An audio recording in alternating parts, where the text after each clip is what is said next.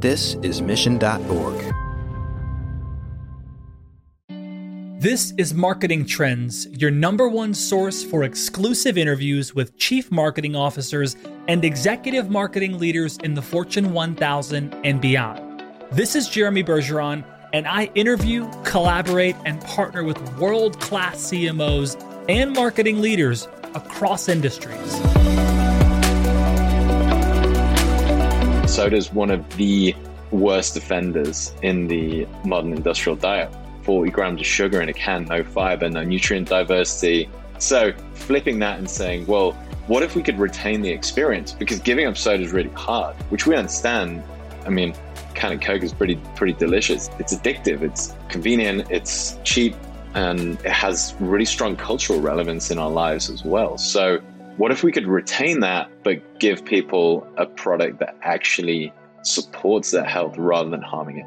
What if I told you the hottest health drink on the market isn't a green juice or kombucha, but a delicious fizzy soda? On this episode, we're pleased to welcome David Lester, the co founder of the healthy beverage company Olipop, which makes tasty sodas enriched with fiber and prebiotics to support healthy digestion. Tune in to hear David explain the science behind the product and how he and his co founder, Ben Goodwin, have made Olipop the fastest growing refrigerated beverage in the country.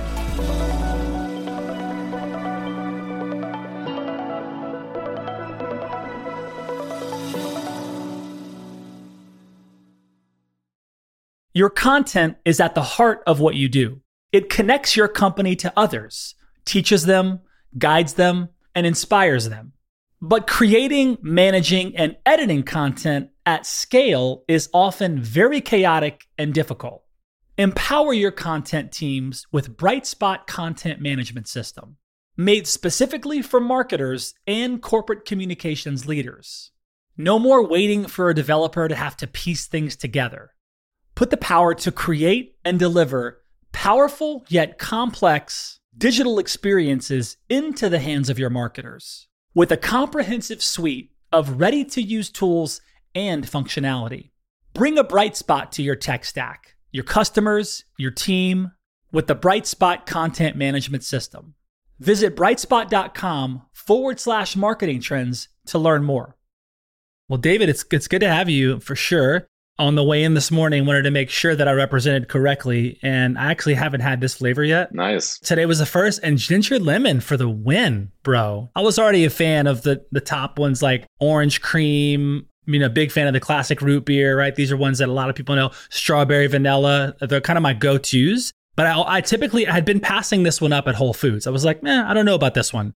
Today, I wanted I wanted to venture out and try a new one, and and now I'm like, okay, we're buying this for the house, so cheers to you again, man. You guys continue to nail the flavor profile of uh, some really good beverages. And for me, who is like very bullish on my microbiome, right, and healing that and restoring that, like been a fan, been a fan for a while, and so it's cool. It's just cool to connect with you. So thank you for being here. Amazing. Thanks for having me. Yeah, the ginger lemon is one of the OG flavors. Those okay. three we launched with um, cinnamon cola, ginger lemon, strawberry vanilla and uh, so yeah, it was in those initial group of three. Yeah, and there's a, there's one that the crisp, I think it's like the crisp apple. I have not. I, had, that's only just come out. See, I haven't had that one. I'm like, when are we gonna, you know, Whole Foods? I know you listen to this podcast, Whole Foods. We, we need to get the crisp apple in the downtown Austin location immediately. so let's start with just kind of the stages of of growth, right? I mean, you this company's been around since 2017, 2018 as you know, being an, a co-founder and entrepreneur, it's, it is a full contact sport. Um, even though you have some great experience understanding this category, and you know, you, if anyone looks you up, they'll see this guy's got a deep, deep understanding there. And doesn't necessarily mean that it's all going to be rainbows and unicorns, you know, as you jump off into Olipop. So take us through just kind of like the stages of how you know where the company what you know from the initial start with you and the other co-founder and to kind of where's the company at now? What stage are we at now? What challenges are you solving right now? What's yeah the most exciting thing happening? Kind of take us from the beginning stage wise maybe big high level like big challenges along the way that you've had to tackle and then take us to today. Like what's happening in the business today and what stage would you say the business is at? Yeah i mean ben and i really look at our business as kind of a 10 year venture because Obi, uh, our first company, was really version 1.0 of what we're doing now. And it was a really important step in the process. So people do look at what we've done with Olipop, and it, it has been very rapid growth, but it's built off the mistakes and the learnings of, of our first venture.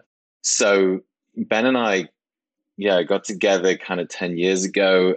I just left a corporate career very naively, sort of with a idea that I wanted to do something by myself, but not really sure what that was. I moved to San Francisco with my fiance at the time, now wife, and I was actually put in touch with Ben by my old boss at Diageo. When I told her I was quitting, she said, "Okay, if your mind's made up, you might want to speak to this guy. He's looking for a business partner." And I met Ben at a, a coffee shop in Palo Alto. He had a bag of sodas with him that he'd made in SodaStream bottles and hand decanted them into glass bottles and hand capped them. And I didn't know really anything about the microbiome, probiotics, digestive health. I think at that time, I, I probably couldn't even read a nutritional label uh, particularly well. And Ben and I spoke for kind of two hours. I tried the drinks, they tasted amazing.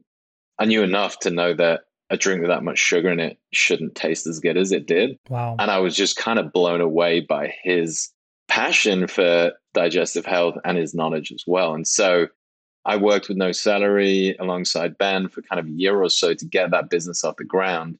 We had about three years crashing through hedges, making a ton of mistakes.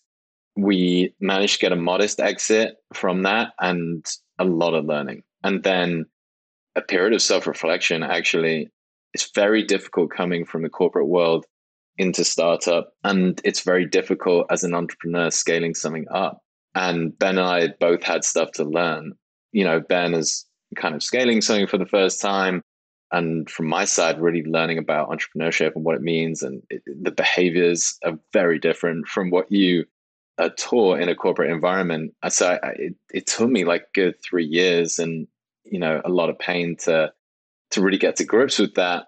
And then we had two years to reflect on, you know, the concept that we'd come up with and how we could refine it. And, you know, then launched Olipop after that two year period.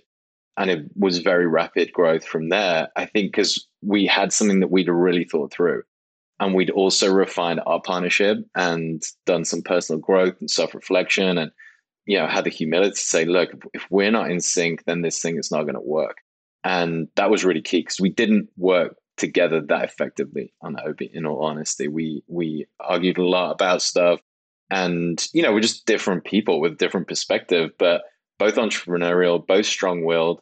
And I think that's where a lot of co-founding relationships fall apart inevitably because right. you're dealing with quirky personalities, people who are opinionated, mm-hmm. and you know, we we learned to respect one another and listen to one another and the value and also had the learn to be vulnerable with one another as well. You know, me saying, "Hey, I don't actually know this. What do you What do you think?" and vice versa, and, and know that the other person wouldn't overstep in that instance. So, you know, that was nearly four years ago now that we launched Olipop. Will be you know 100 million revenue brand by the end of the year. We've moved from startup into scale up um, at this point, and I never thought about a differentiation or a definition. You just like a startup or you kind of exited, right? But it's very different now from where we were like even 12 months ago.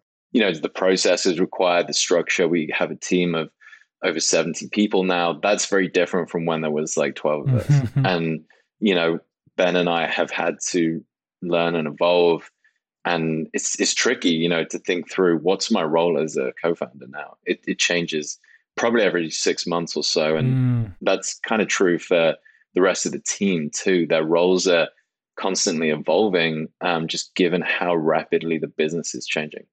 Wow, that's huge. That's awesome. Yeah, you said some some really interesting things in there. So I want to circle back to you launched Obi together, right? That was Obi. That's right. Learned some key things, and you said there was this two year period. I kind of want to go back to that a bit. Like there's two years after Obi where, and I love that I mean, I just one love your vulnerability around how you know, Like, look, it wasn't easy with Obi all all the time, and we had to really navigate how do we work together and collaborate. And you could have both said, okay, that was a cool experience. We're still friends. Like, let's go, you know, onward and upward. But You took two years, you said some self reflection. I just want to know more about that two year period. Was it, you know, kind of both of you going your separate way and just coming back and being like, man, I, I want this. And, and did you want this too? Or was it one person coming back to the other? What was that two year period like? That's really interesting. Um, I think there was a period of, you know, some months after Obi where we just needed to rest. Like, I think for a lot of people, you know, I speak to a lot of entrepreneurs and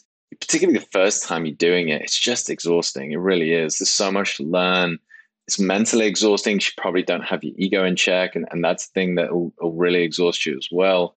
It's just too much to absorb, really. And so we just need to rest for a minute. I, I was, you know, for that last period of Obi, you know, I was I'm not diagnosed, but I'm pretty confident I was, you know, depressed during that period. I just couldn't function properly.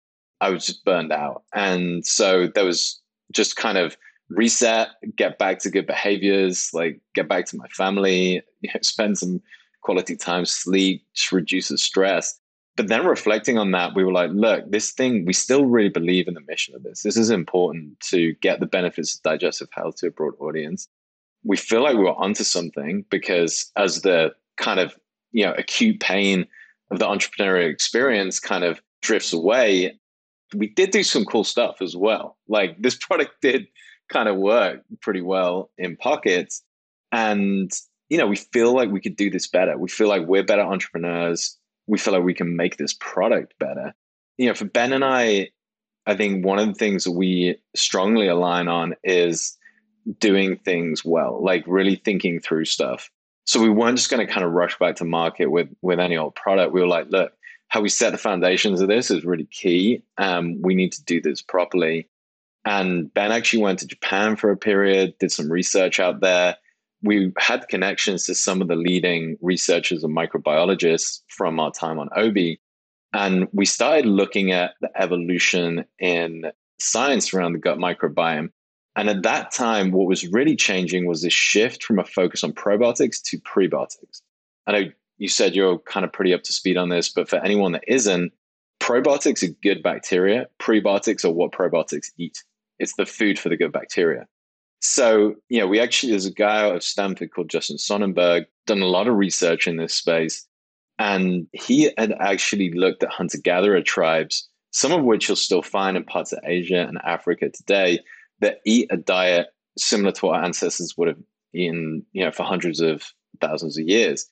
And they found two major differences in that diet between that diet and the industrialized Western diet that, that we uh, would typically consume.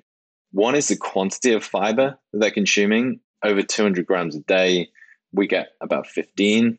And then the diversity of the food types. And a hunter gatherer would consume about 1,400 different types of food in a year. We're close to 200, which makes sense when you think of like the hybridization in our food system. Everything's made of corn now, right? Like you get chips or whatever, they've, they've got different flavorings on them, but the base ingredients are the same. So we've essentially stripped fiber and nutrient diversity out of our diet, which is very bad news for our gut microbiome because those are two things it needs. It needs fiber, prebiotics to feed the bacteria that are already there, and it needs uh, nutrient diversity to feed a range of different bacteria. You know, diversity is is a great thing in, in your gut. So you know, Ben really started formulating around the product to address those issues. And that's how we got to the sort of OLISMART base of eight different plant based ingredients, nine grams of fiber, and kind of flipping. It's, it's interesting when you look at soda. I mean, soda is one of the worst offenders in the modern industrial diet, right? It's you know 40 grams of sugar in a can, no fiber, no nu- no nutrient diversity, no nutrients at all, really, apart from the sugar. So, you know, flipping that and saying, well, what if we could retain the experience? Because giving up soda is really hard, which we understand. You know, it's we certainly didn't want to approach people with finger wagging or condescension. I mean, know, I like soda. I swear, it tastes great, right? I mean, can of Coke is pretty pretty delicious. It's it's addictive. It's you know convenient. It's cheap. It has really strong cultural relevance in our lives as well. So what if we could retain that, but give people a product that actually supports their health rather than harming it? And that's what Ben set out to do. And it did an incredible job on it. I mean, the thing tastes amazing. you know, he does literally hundreds of experiments on each flavor. And alongside all the work that he's put into the gut health component of it as well, it's it's really incredible. Wow. What were some of those like, you know, top one or two big changes after Obi?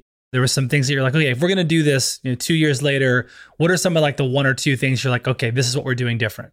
I think from a product perspective, there's a lot of learning, right? We needed to make it more scalable. So we were using fermented water kefir, not that scalable, delivering high COGS. We wanted to change the efficacy from probiotics to prebiotics. We found a better delivery solution. We went from a bottle to a can.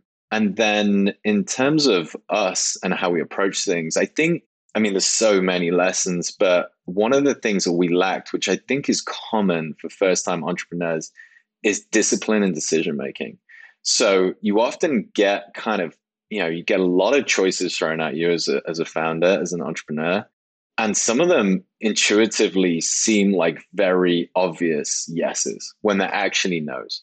That is the most important thing. What you say no to is the key thing. And there was stuff the first time around that we were like, well, yeah, of course this makes sense. Let's just do this, right? Or something that looks like a shortcut never any shortcuts. You know, you have to do the hard work. You have to say no. You have to stick to what you believe in. You know, we drifted on that. I, I think in our first venture, we made compromises that didn't feel right in our gut. And the second time around, we said, screw it, we're not making any compromises. We're going to do it this way and we're going to kind of die on the sword, essentially, because you see the alternative. You're like, the alternative's no better. Like, if you make this poor decision, you guarantee your demise. It's just it's just slower and more painful because your poor decisions compound in the same way as your good decisions compound. Mm. So you hmm. kind of have to go pretty close to the edge of the cliff in that game of chicken. Wow. But as a more experienced entrepreneur or entrepreneurs, we were like, yeah, we we know we know it's worth going to the edge of the cliff and you mm-hmm. you just get more comfortable doing that and holding the line and that's what gets you to something truly incredible and allows you to stay on track with with an entrepreneurial vision.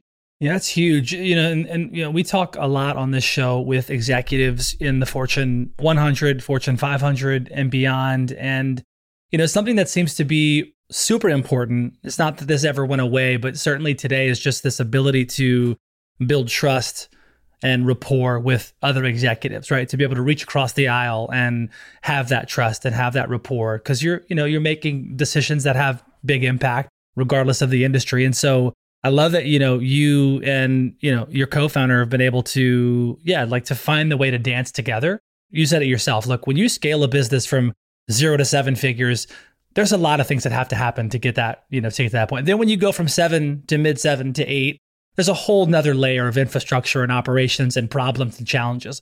Then you're scaling up from eight figures to nine figures as you guys are. You'll be crossing that period. It's a whole different beast. And you, you said it well. You have to evolve over, or you're you're maybe not the same person that brought you to 10 million will be the same person to bring you to 100 million if you don't evolve and change. So you've also been able to evolve and grow alongside each other, which I think is a really a pretty strong testament where there's a lot of options out there. And, and you can you and him could have gone various ways and done different things, but you double down on each other. And here you are now still at, you know, leading and supporting this this team of 70 plus people. And you've had to go through quite the evolution to to get here. Yeah, definitely. I think you know, good relationships challenge you in the right way. I can say that, you know, about my marriage as well. Like it's it's not plain sailing all the time, but it, it's you know, you get the right level of tension and challenge. And I think a good co-founding relationship is, is like that as well. There's probably too much, uh, you know, challenge for Ben and I the first time around. Um, but you know, we both matured and grew, and you need someone that kind of calls you out or occasionally pushes your buttons in a certain way or but with empathy and you know in a in a supportive way too. So yeah i i really admire people that are sole co-founders uh, i think i think it's a very difficult thing. Ben fills gaps for me. I fill them for him. Yeah when you're using that conjoined brain it's it's very powerful but it, it, it is hard to get to. Now what about like just in terms of you know support at this stage for you you know and ben because, like, look, again, you're now at the helm of a, you know, nine figure business and growing, you know, and you're there with your co founder. But, like, who's supporting you? Like, where are you going for support now that you're at this stage? Because it's not the same as when you first kicked this thing off in 2018. It's a whole different level. So, do you feel like you have an ability to go and connect with other people and say, "Hey, you're also at you know nine figures and growing," and like, are you, you are you having that? Are you still having to kind of build this this jet engine in mid flight, even at this level? I think there's lots of areas of support. You can look to your own team for support, right? Um, I mean, the way that we approach leadership is with humility and vulnerability. So it's like I'm constantly learning from our team. I lean on our leadership group that takes a lot of pressure off as well because you don't feel like you need to be this perfect leader, right? Um, I mean, we our sort of mantra is around self awareness rather than perfection. Um, so yeah, I'm not a perfect leader, right? I don't show up, you know, amazing all the time. I don't make every decision perfectly, but I have the confidence that our leadership team will kind of someone will talk to me if I'm going astray or call me out or like approach me with some empathy I mean, our chief of staff did on Friday. It made me think a lot over the weekend. She was like, "You got to change some things here and there," and I was like, "Oh, you're absolutely right." And um, you know, that's that's kind of helpful because just it takes some of the weight off. You know, then you're right. There's other founders out there that, that's helpful. We have a really supportive board. You know, Monogram is our lead investor. Jared Stein sits on our board there. I think that's key you know, having supportive investors, like, you know, it's, it's hard to stick in the right headspace. You know, if you've got someone on your case the whole time, particularly someone in a position of influence within your business, which investors tend to be, someone sitting on your board definitely is, you know, that's going to drain you. And Jared is kind of level headed. He has his own ego in check. He is humble as well, you know, and he will come and when he doesn't know stuff and will kind of admit that and we can have kind of proper discussions you know i think that's really important where you're able to kind of sit around a table and and really kind of work something through as a group that's key and yeah i've worked in corporate settings where that hasn't been the case where you've got people kind of posturing or kind of trying to the one hand on top right it's like i'm trying to position myself as the alpha or whatever in this situation so that i get to do the thing that i want to do what we've creators said, look, what we're doing is so hard, you can't afford to do that. You could get away with it in a corporate environment. You know, you can sort of push your will through on one thing and it probably turn out okay. In a startup like ours, what we're trying to achieve and how we're growing is just you get caught out. So you really have to use the wisdom of the crowd. Well, how do you view the category now? You know, look, I go into a store now. Of course, I'm I'm paying attention to gut health because I am a candidate, but it's also I just feel like it's it's more pervasive. It's loud now. There's so many more new prebiotics and probiotics and there's now a lot of personalization happening. I was just sharing with our producers about this one app I'm using called Flora or F L O R E and where they'll you know, they send you a personal probiotic based on what you need and things like that. And so it's really interesting. But I just see so many new products entering the market. There's so many new products. The shelf space is growing you know, next to Olipop at Whole Foods, you have just a lot of, you know, a lot of folks that are in this gut health world. Now, you've been in the space deeply since 20, well, before 2018, but do you feel like you have created your own category? What's your view on where the category is and all of these interesting products that are coming pretty hot right into this market that you've been in for a while? Yeah, I mean, I love innovation. In my career at Diageo, about half of that of the decade I was there was new product development. So that was like developing and then launching new products and most of them failing and analyzing categories and what makes products work and what makes categories grow and succeed. It's really hard to do disruptive innovation. And yeah, often it's kind of an evolution. So would we have been able to do what we've done as quickly as we've done it without kombucha? No, I definitely think not. You know, so brands like GTs, you know, first entered the market and then, you know, Health-Ade and KeVita that came after them created this kombucha set. Now, that sort of introduced the idea that here's a fizzy drink that tastes pretty good if you, you know, are okay with kind of the vinegar profile that has a functional benefit to it that, you know, supports your digestive health. And that kind of does two things. It one introduces that kind of interim step in consumers' minds, and also it creates a space in the store so when we went to retailers for the first time, we said, look, you've got a digestive health set, not a kombucha set, because you've got drinking vinegars in there, you've got switchels, all, all different kind of stuff. But if you go to CVS or Walgreens and you're a consumer looking for digestive health, you're going to see prebiotics and fiber merchandise next to probiotics in a 50 50 ratio. You go into your store, you have zero prebiotic and fiber products. You're missing half the category. You should put Olipop in there. And they did. That was our kind of opportunity to get into the set. I look at it now. I was looking at data last week.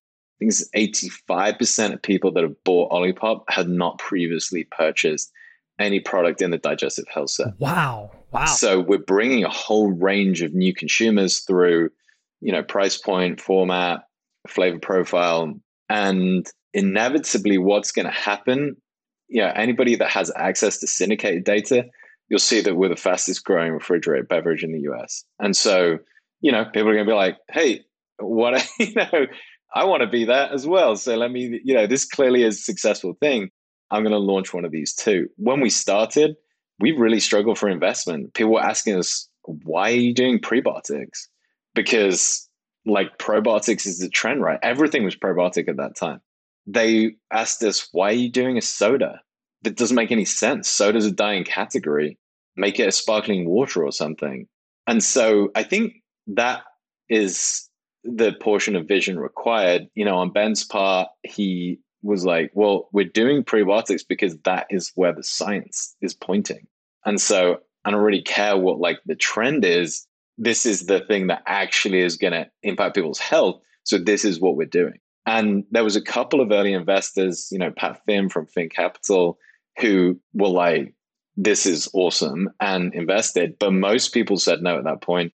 Yeah, in relation to kind of behaving like a soda, well, look, it's a $40 billion category. Kombucha is like $1 billion. Think sparkling water is four. It's, you know, look around you. Like people love soda. They have no issue with soda. It's just the sugar content is the problem. So you solve for that. A big lesson I learned from my innovation days at Diageo is break one rule and break it hard. Keep everything else the same. So we aim to keep everything else the same. You know, the look of the can, the name is it sounds like a soda brand the flavors, root beer, there's nothing complicated about that. But we changed the ingredients. That was it. And and that was the one thing that we shifted. And then we started behaving like a soda. We did ice cream floats and things, which health and wellness brand had never done before. We made it fun. Yeah, and that's a model that people have now started to replicate across other categories, which is great to see. So yeah, it's unsurprising to me that other people come into the category. I haven't seen anyone, unfortunately, doing the same rigor in the scientific research that we do. We have a health advisory board led by Joe Petrosino, one of the lead guides on the Human Microbiome Project. We've done uh, research with Baylor and Purdue medical colleges to check that the product does what we say it does. And no other brand, really across CPG, has done that level of, of rigor, which we think is key. So, you know, right now we have about 60% of this functional soda category and you know I expect us to kind of hold that or even increase it. Um, just given, I think we win on flavor, certainly on the functional benefit we're delivering, and you know we seem to have a brand and a position that's really resonating as well. You said sixty percent of what was the cat? What did you call it? Functional. Functional soda. Functional soda. So that is actually the name of the category called functional soda. Yeah, it's interesting. Basically, that's what's happening. People are launching soda formats that have functional benefits to it. Wow. And uh, I think there's now, in the last four years, it's probably like north of 20 brands I've seen launch. Some of them very, very close to our, our positioning and, and, concept. How do you navigate that part? Um, you know, you're seeing people, you know, coming up with that, like you said, it's close to your positioning, it's close to your profile. Do you like pay attention to those and like you know make sure that there's legitimacy or you just kind of noticing that and still pushing forward. How do you how do you broach that when those those new yeah those new products pop up? Yeah as I say there's kind of an inevitability to it right? If you're doing if you if you're having success you will get new entrants which is totally fine. I think the two things one is you know some of them are getting a little close from an ip perspective which creates brand confusion which which isn't great and the other thing, as I say, I think it's really important for this category to hold a standard around efficacy. But really, that's on us to ensure that we continue to lead the category. So you have to go and execute properly in store. You have to um, think long term about strategy to ensure that you retain that market leadership position. And, you know, you've got to keep working hard on all facets of, of your brand from positioning to flavor to, you know, how you're marketing and stuff as well. And, you know, it, it kind of keeps you on your toes. What was that first moment for you and Ben? The champagne bottle popping moment, right? Like, what was that moment of like, okay, this has now become something vastly bigger than what we had at Obi? You know, what what was that moment in time? What was the inflection point there? And you and Ben were like, holy, you know, we got we have something here. This is tremendous. It's market fit. You know, their sales are there. But what was that? What moment in time was that for you? Take us through that. I think again, one of the lessons from the first time around is I've smoothed out the journey a lot more. I was on like a roller coaster on the first time around, right? So a big part of that is not having your ego in check. And so you essentially kind of build yourself up because you're lacking self confidence. And you're like, I'm crushing that you're going up on the roller coaster. And then something inevitably goes wrong because it always does. And then you're like, oh my God, I just screwed everything up. And then you're down the bottom and then you need to kind of build back up again. So Ben and I are probably bad at kind of celebrating moments too too much. We just we're always looking like what's the next thing. I felt very confident from the moment Ben developed this product. I mean, the ginger lemon you're drinking now, like I tasted that out of a soda stream bottle when Ben was first formulating it. And I was like, hey, this is this tastes amazing. And I trust Ben in terms of the research that he's done around how, you know, the efficacy of the thing. And, you know, we did have an initial brand design, which yeah, I actually ran research groups myself. I did 20 consumer research groups across Northern and Southern California, just off about 200 bucks. I think I got like friends of friends to get groups of five to 10 people together, bought them dinner at their house and asked them a bunch of questions about the concept, the name, put packaging in front of them.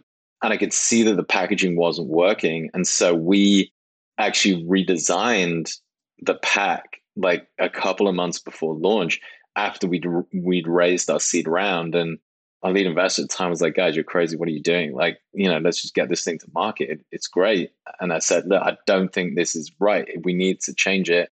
And so we had to kind of shrink wrap cans to, you know, to get them to meet the timing for market. But that was definitely a pivotal moment, I think. That switch in kind of how the brand, and if you look back to the very bottom of our Instagram, you'll see the initial can designs you sort of left in there for posterity. But that was a guy, uh, two guys based out of St. Pete's in Florida, just starting that agency. And I knew the sort of design style we wanted and how we wanted to position the concept. And they did an incredible job with it. We still work with them today. So that, that was huge. But from there, you know, yeah, I you got to enjoy the journey because otherwise you won't have the resilience to hang in there. Sure, you get bumps, but they're kind of fun too because you learn from them and we're anticipating stuff going wrong. So it's been it's been fun the the process. Whereas the first one I I really hated. Got it. So obviously, you know, the company's grown, you know, quickly in the past year and change. You've uh, acquired quite a stable of endorsers recently, and how do you feel that's affected the company's growth? I wouldn't say it's like hugely affected it, you know, at this point. Celebrity is kind of a tricky one because I think consumers are very wise to, you know, people endorsing things. You know, unless you the celebrity like actually owns the brand, I think holds a bit more gravitas. So we actually have said no to a bunch of people that we didn't feel like that heart was really in it. You know, one of the more interesting ones, Camila Cabello, that we've been working with recently. I mean, incredible person, really fits, you know, with our philosophy as a brand. And she just felt really passionately about this product and the mission and you know seen the impact of soda on her communities and you know wanted to invest in something and, and support something that was uh, going a different path i think what's going to be really interesting in the future is to see where do celebrities place their endorsement because right now you know some of the fast food companies and soda brands i mean they have the budgets right we cannot pay the deals that those guys are paying so on the one hand, I get it from a celebrity's perspective. Like, why should you take 20 times less money from Olipop to endorse something? But it's really encouraging to see people like Camila who are, they believe passionately in something. And we're like, oh, this is cool. We're not the only ones. And so it really feels like a partnership where we're doing something together. That's been cool. So I think you know, it will start to have more and more of an impact. And as I say, we've been pretty disciplined about, you know, the people that we work with and just making sure that they, you know, are kind of bought in in, in the right way. How do you balance the the challenge of educating people on like two important things? One, like the Ali that Olipop tastes good and that it contains health benefits. We don't do too much of the latter. Is is the answer? You know, marketing is is a is a kind of it's a blunt instrument in a lot of ways. I think it's getting more nuanced, but you can only really do one thing super effectively, I think, or you should focus your energy on one thing. So for us, convincing people that this is not a compromise to soda, that it tastes good, that it's fun, is much bigger challenge than convincing people this is good for them. So will people understand that we have done research with Baylor and Purdue and that Olipop increases diversity in your gut microbiome and read our white paper? And I, no, I don't think I don't think many people are going to do that. But you know, they see that it's a better alternative. Even a simple glance at the sugar content, two to five grams versus 40 to 70 in soda, you're kind of like, all right, I got you. This is better for me. But it's going to taste bad because that's what health products is typically the case, right? Or it's just not going to be as fun. They're going to start talking to me about digestive health. And I don't really want to talk about digestive health right now. I want to, you know, go and watch a Super Bowl halftime show or something. So you know, for us, that's really where we're going toe to toe with the major CPG brands is stuff like where a product's grown, the founder story, functional benefit. Those things are not irrelevant, but that's not the reason that people buy Oreos or Coke or Captain Crunch or whatever. It's because of the way those products make them feel. And so that is our big challenge and something I'm super excited about. We'll be leaning into more next year but you know what we've attempted to do in the way that we've behaved as a brand up to now is like make this fun. I'm gonna say. I mean, you know, when you tell people it's a, you know, if you were to describe to consumers as like it's a healthy soda, people like, no thanks. I don't I don't want a healthy soda. I want like a delicious, fun soda. That's kind of what we're focusing on. You know, I know that if I reflect on the, you know, 2018 till now, there's been many kind of touchdowns. There's been many great, you know, experiences. There's one touchdown I want to ask you about in detail, um, and that's you, you, recently mentioned in another interview about how your orange cream flavor sold thirty thousand dollars in sales in like thirty minutes. Tell us about just the planning that went into that day and, and how that unfolded. Yeah, we started D2C at the beginning of the pandemic, kind of out of necessity.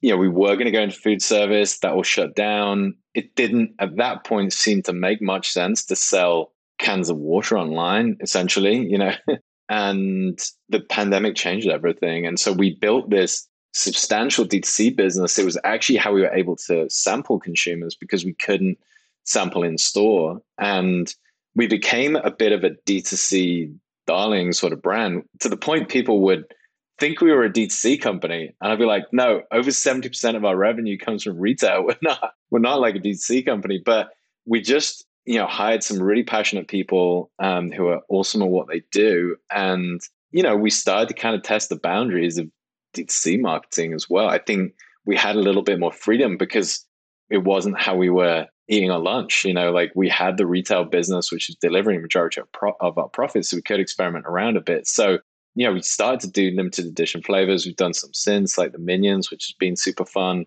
those launch days are huge for us. We have a really passionate consumer base. They are excited when we launch new flavors. They know they're going to be delicious. So we actually use text as a way to tease the thing out. So if you're on our text platform, you get early access. And so you get a text.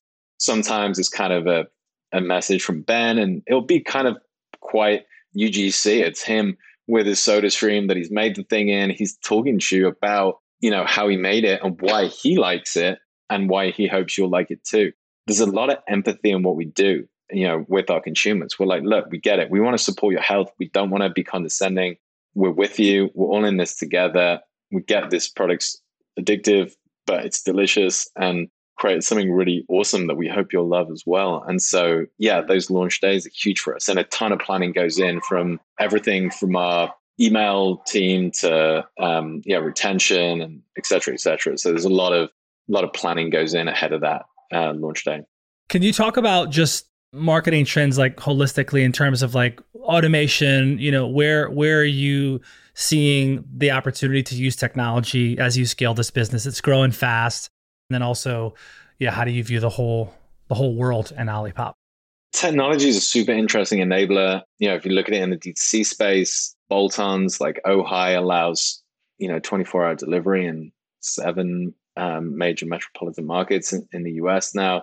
I mean, you can order Olipop online on your phone and have it like at your door cold within like a couple of hours now, actually, which is pretty cool. So if you think about Coke's sort of put a put a Coke within arm's reach of every American consumer, we've essentially done that in four years because of D2C omni-channel. Yeah, we're pretty agnostic about where you buy it, and we want to make sure you get a great experience wherever you do, whether that's you know buying somewhere like GoPuff on our on our own website through Amazon, you walk into Walmart or Whole Foods. So we don't get kind of too carried away with technology. It's just where we see it has a enabling benefit. We we definitely lean in. There's lots of great things out there right now, but you know the fundamentals of business, the fundamentals of branding are, are the same as they've always been in my mind, and that's kind of quite reassuring. So you know you've got to make sure you have a vision for what you're doing, not getting too distracted by whatever the latest technology is that's coming out. How much time do you think about making these experiences with Olipop, you know, bespoke in terms of this like personalized relationship with customers and then also like widening the audience reach, right? Like how do you how do you think about those two things? Well, I'm glad you used the word bespoke because that's one I use with our team a lot and they said, "What are you talking about? What is this? Is this like a wheel on a bike or something?" so so I do think about bespoke quite a lot ironically. Yeah, I think it's a great question because I think that experience is everything, right? Like, I don't want to feel like I'm being marketed to. And one way you do that is to give people a bespoke experience. Like, really think about it. When you get an email, like, don't just kind of mindlessly send something out. Like, what are you saying? Why are you sending me an email? What what value are you going to offer? You can think about all those experiences. Like, our CX team is incredible. There's, I think, all kinds of examples, but there's one where I think someone's house had flooded. There was flooding in the area that they were in. There were subscribers, so they canceled their subscription. Obviously, because the house was flooded, they didn't want to get delivered. So our team was like, "Sure, we'll cancel the subscription, but we'll also send you, you know, like a meal house as well, because like you can't get food right now." So you know that's really key because we want to create a company that is having net positive impact on community. I think more and more we're relying on businesses to fill gaps that that you know i mean certainly growing up in europe i had access to a lot more social safety net than i do here in the us and you see how reliant people are on companies for healthcare and whatever else so i think you know when we as we scale this thing what's important and this is back to the foundation is like what are we scaling are we scaling something that's is it massively damaging the environment is it damaging people's health or is it you know having positive impact on communities so it's really important, I think, to think about that at each stage because that is what you're going to scale. I think it's got a lot of legs to go wherever we want with it. It's it's simple, right? It's just it's soda, so it's a kind of proven concept. Um, soda works very well in all markets around the world, and so provided you can kind of sit on top of the category and and we spend quite a lot of time actually really dissecting soda and understanding why do people love this category? What are they looking for when they're buying a soda and making sure that we are doing it. I think some of the marketing we're going to be putting out next year, I'm really excited about because we've been working on it now. We're doing soda marketing better than Coke does it at this point because we're thinking about it more. Um, we haven't got lazy. We're like, we gotta be de- deliver the best soda experience to people. So we've done kind of hundreds of thousands of dollars of research against it to really, under, you know, spoken to tons of consumers, worked with, you know, a really top consulting agency called Squint to help us with this too, because this this stuff's important. You know, you don't get that right, nobody's going to buy it, no matter how good it is for you. If you if you don't deliver on soda, it's it doesn't fit the category. It's huge. Well, David, this has been an exceptional conversation. I, as a fan of the beverage for a few years now, even before having the opportunity to come and connect with you on this show. Like I, have seen the growth of the brand personally. I've seen it grown in my city and I see it in my friend group. I see it at our parties and our social gatherings. It, it's just become, it's part of what we get. It's part of what we do. That's a testament to what you have created. So shout out to you and Ben and the whole team, the whole Olipop family. Keep going. This was great. Thanks for being on Marketing Trends. Thanks so much, mate. Really appreciate it. You have eight seconds to make a connection or risk a click away onto the next topic.